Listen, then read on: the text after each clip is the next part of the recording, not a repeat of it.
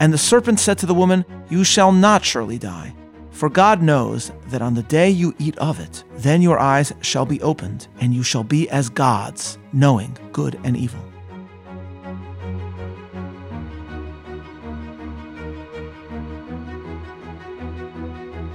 In his book, The Language Instinct, Steven Pinker describes an enigma for the field of linguistics why so many related languages still have entirely different words for the butterfly. Pinker quotes an extraordinary answer from the linguist Haj Ross. The image of the butterfly, he writes, is a uniquely powerful one in the group minds of the world's cultures, with its somewhat unpromising start as a caterpillar, followed by its dazzling finish of visual symmetry, coupled with the emotional unforgettability of the butterfly's flip zagging path through our consciousness. Butterflies are such perfect symbols of transformation that almost no culture is content to accept another's poetry for this mythic creature. Each language finds its own verbal beauty to celebrate the stunning salience of the butterfly's being. The ability to speak, to articulate, to describe, and to name lies at the heart of our humanity and can serve as a source of such joy. And yet, language also allows us to obfuscate, to excuse, and to make situations seem less bad than they truly are. One is reminded of the New Yorker cartoon in which someone says, Thank goodness for the word muffin. Otherwise, I'd be eating cake for breakfast every morning. What if it is language that lies at the heart of mankind's first sin? And what if language allowed mankind at this moment of despair to discover the existence of hope? Welcome to Bible 365. I'm Meir Soloveichik. The tale of Adam and Eve's sin and expulsion from Eden is enigmatic, and we could spend 365 lectures on it alone. But we will not do that. What we will do is use the lens of language and understanding of the gift of speech to study this famous story.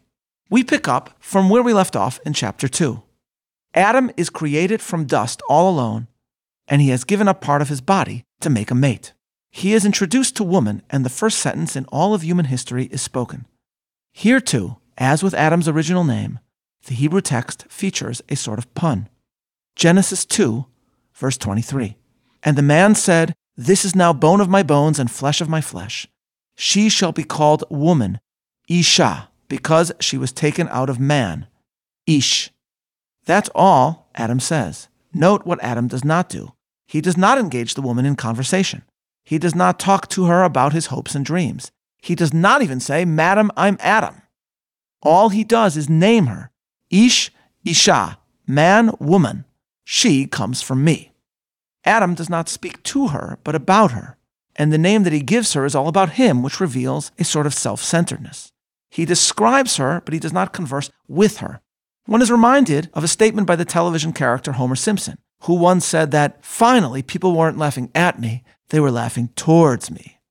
Adam speaks at his wife, towards his wife, but not with his wife. Man has the power of speech. Woman is similarly gifted, and yet strikingly they do not converse with one another. And when we next meet the woman, the first conversation in the Bible is between herself and the serpent. Her husband, after pronouncing possession through his linguistic power, seems to have left the scene. Who is this serpent? Does it represent Satan or our own inner inclination? Or is it meant to be an eloquent animal? However, we are to understand this sinister snake, it is eloquent indeed. His forked tongue reflects the duality at the heart of speech and his eloquence assaults the single command given to mankind.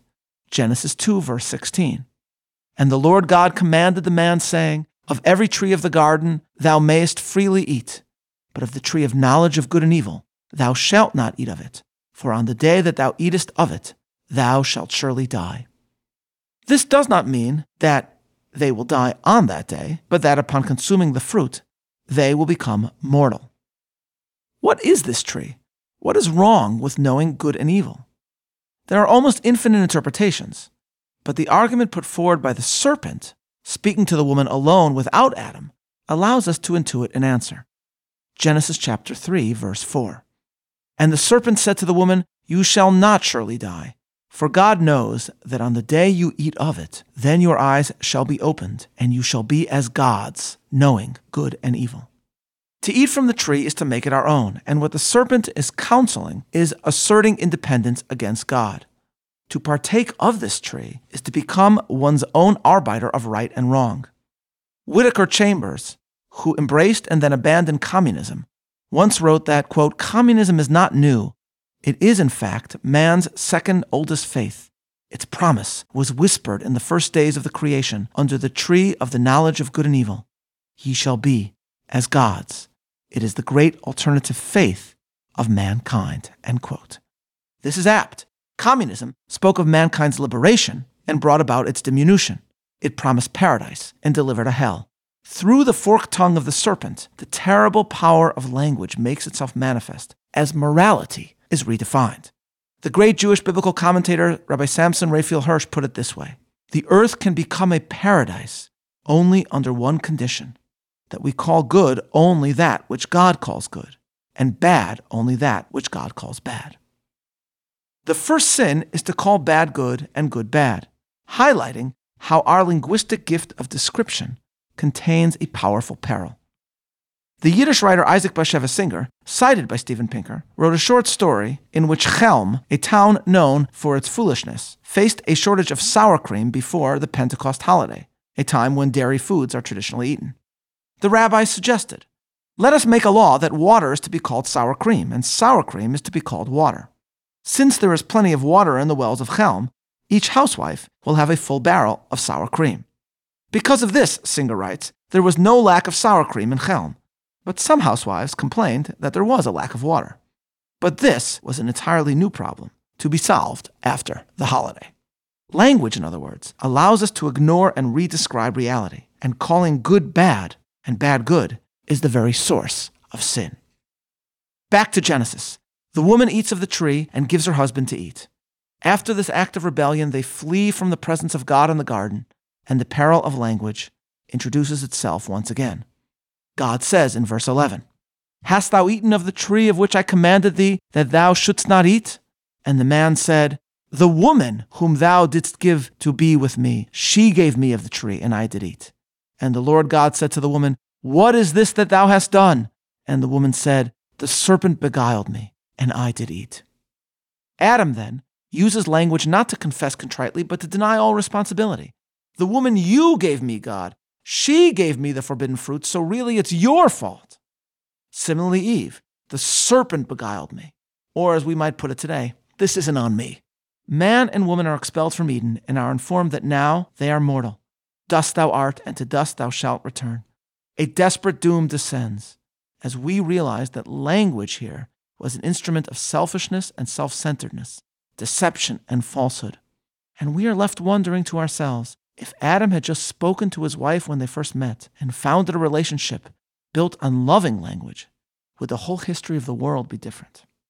And what, ladies and gentlemen, about us? Does not duplicitous language lie at the heart of so many things that we have done wrong? Have we not ruined relationships because we treated others as objects rather than people? Have we not made excuses, as did Adam, saying that we are mere victims of circumstance? But suddenly, in Genesis, positive potential of speech reveals itself. Up till this point, Adam had not given his wife a personal name. Isha, woman, is all he called her. Facing his mortality, man looks at his wife differently. Genesis 3, verse 20. And the man called his wife's name Chava, Eve, because she was the mother of all life. Chava is linked to the Hebrew word chai, life. Chava, Eve, essentially means source of life. The scholar Leon Kass put it this way Woman alone, he writes, carries the antidote to disaster, the prospect of life ever renewable.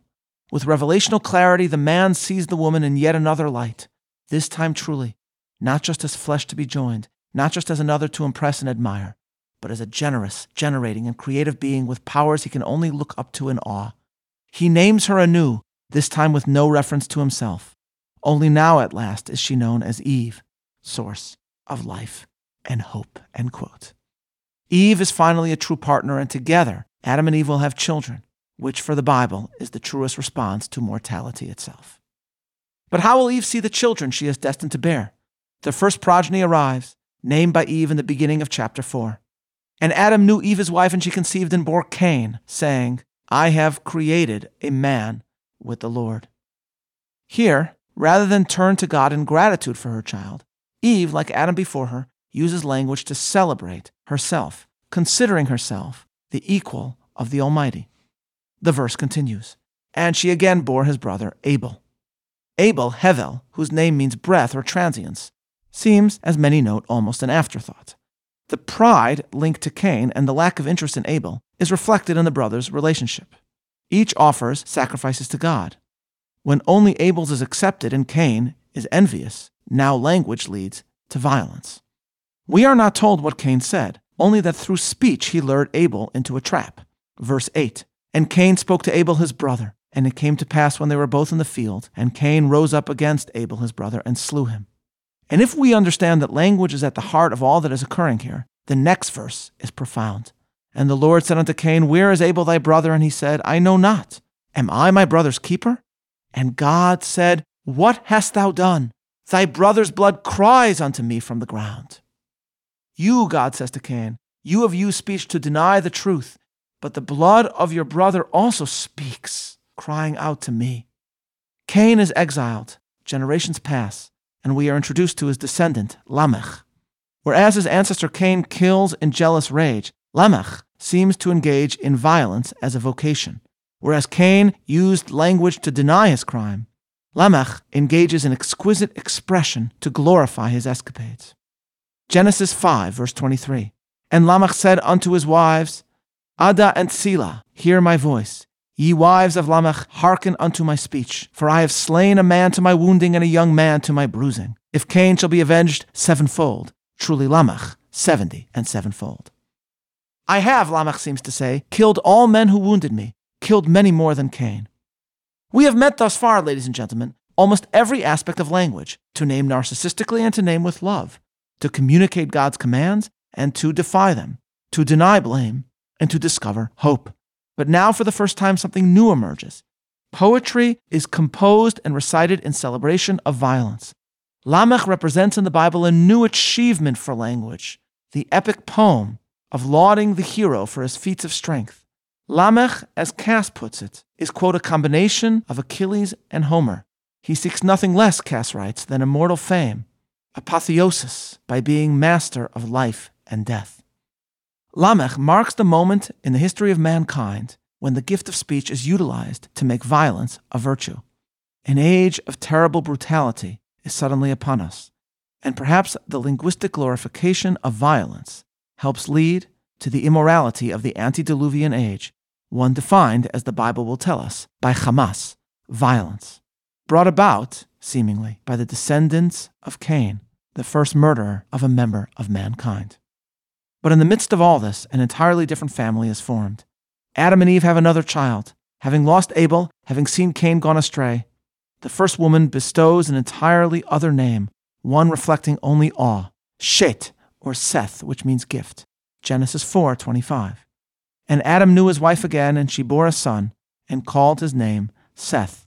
For God, said she, has given me another son in place of Abel that Cain slew.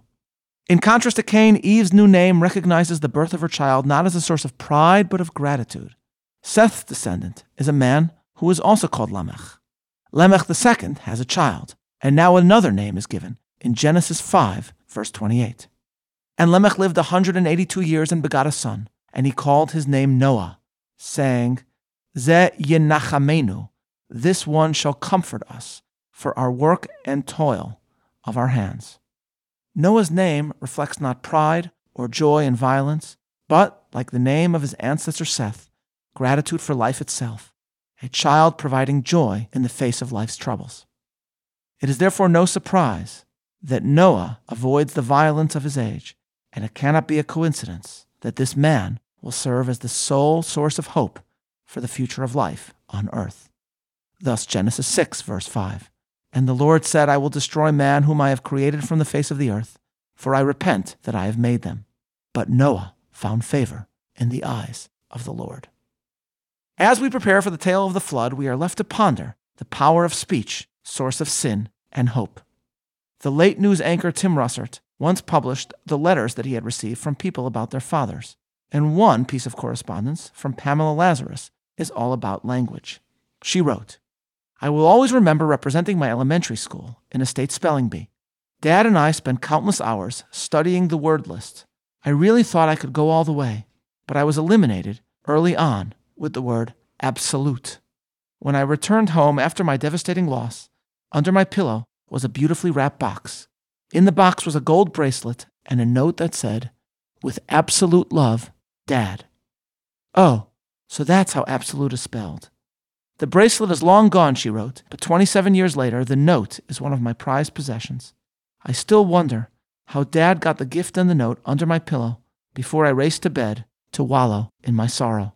He took my loss over absolute and replaced it with absolute love. Just as flippancy with words can be destructive, carefully chosen language can have extraordinary power to heal. In an age of violence of man against man, Noah finds favor with God, perhaps because his very name reminds him of the gift that is life. Language sets man apart, and language leads man astray. With the flood about to begin, God's finding favor with Noah reminds us how one name, one word, can lead to nothing less than the endurance of the human race and the redemption of the world. This is Meir Soloveichik. Looking forward to learning together tomorrow. Signing off.